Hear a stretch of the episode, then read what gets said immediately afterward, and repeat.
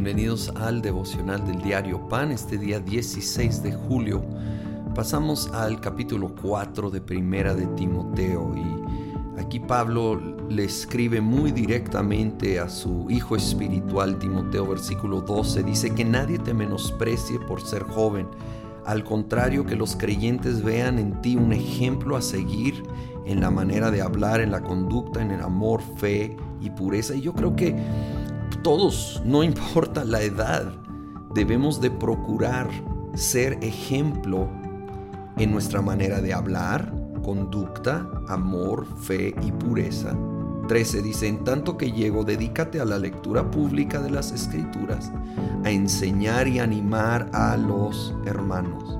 Ejercita el don que recibiste mediante profecía. Ejercita el don que recibiste. Y independientemente de cómo lo recibimos, todos tenemos dones, talentos, habilidades de parte de Dios. Unos son, los llamaríamos natos, pero igualmente fueron dados por Dios. Por eso digo, independiente de cómo llegaron, son regalos de Dios y que creen necesitan ser ejercitados. Porque es como un músculo, si no lo usamos se va haciendo débil se va atrofiando. Necesitamos ejercitar, activar, ser activos en servir al Señor. Y, puede ser en maneras tan sencillas, tan pequeñas, tan cotidianas. Yo te animo a no estar esperando a una invitación a predicar en el estadio, ¿sí? Sino en tu casa, en el diario vivir, buscar servir a los demás. Y sobre todo, esa área de talento, de habilidad, de don, busca cómo ejercitarlo, cómo tenerlo activo, cómo estar bendiciendo a otros en, en muchas maneras, pero particularmente en aquello que, que tal vez has visto que, que hay, una, hay un don, hay una habilidad, una tendencia natural hacia ello de parte de Dios y en la conducta, como ya vimos. de hecho, si seguimos leyendo versículo 15, sé diligente en estos asuntos, entrégate de lleno a ellos, de modo que todos puedan ver que estás progresando.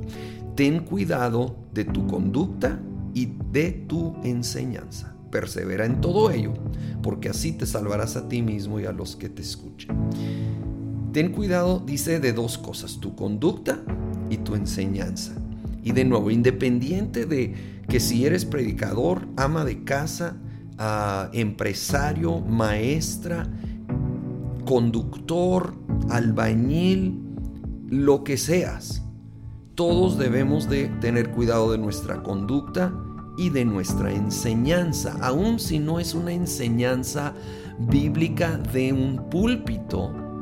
Todos enseñamos, todos aparte de enseñar con nuestra vida, que es el lado de la conducta, con nuestras palabras, busquemos ser cuidadosos, ser diligentes y tener cuidado, como aquí dice, de cómo enseñamos. Y sobre todo cuando sí es literalmente dar un consejo bíblico a otra persona que esté bien fundamentado en la palabra de Dios y no solo en ideas nuestras o que escuchamos por aquí o por allá, sino de veras ser personas que, que, leemos la palabra y vemos la base bíblica y no sacamos el texto fuera de su contexto, sino entendemos el contexto y así vamos a poder enseñar y no dudo que Dios va a abrir aún mayores puertas cuando nosotros de veras cuidamos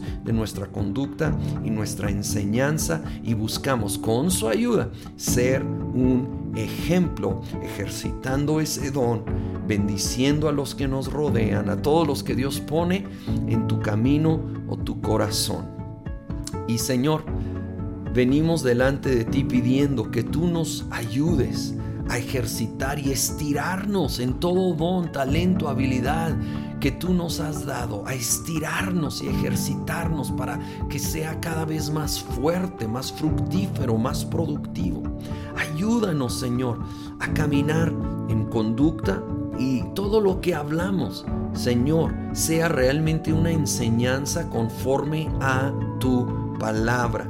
Gracias que no estamos solos en esto, que tú nos vas guiando, que tú nos vas fortaleciendo. Lo pedimos todo en el nombre de Cristo Jesús. Amén.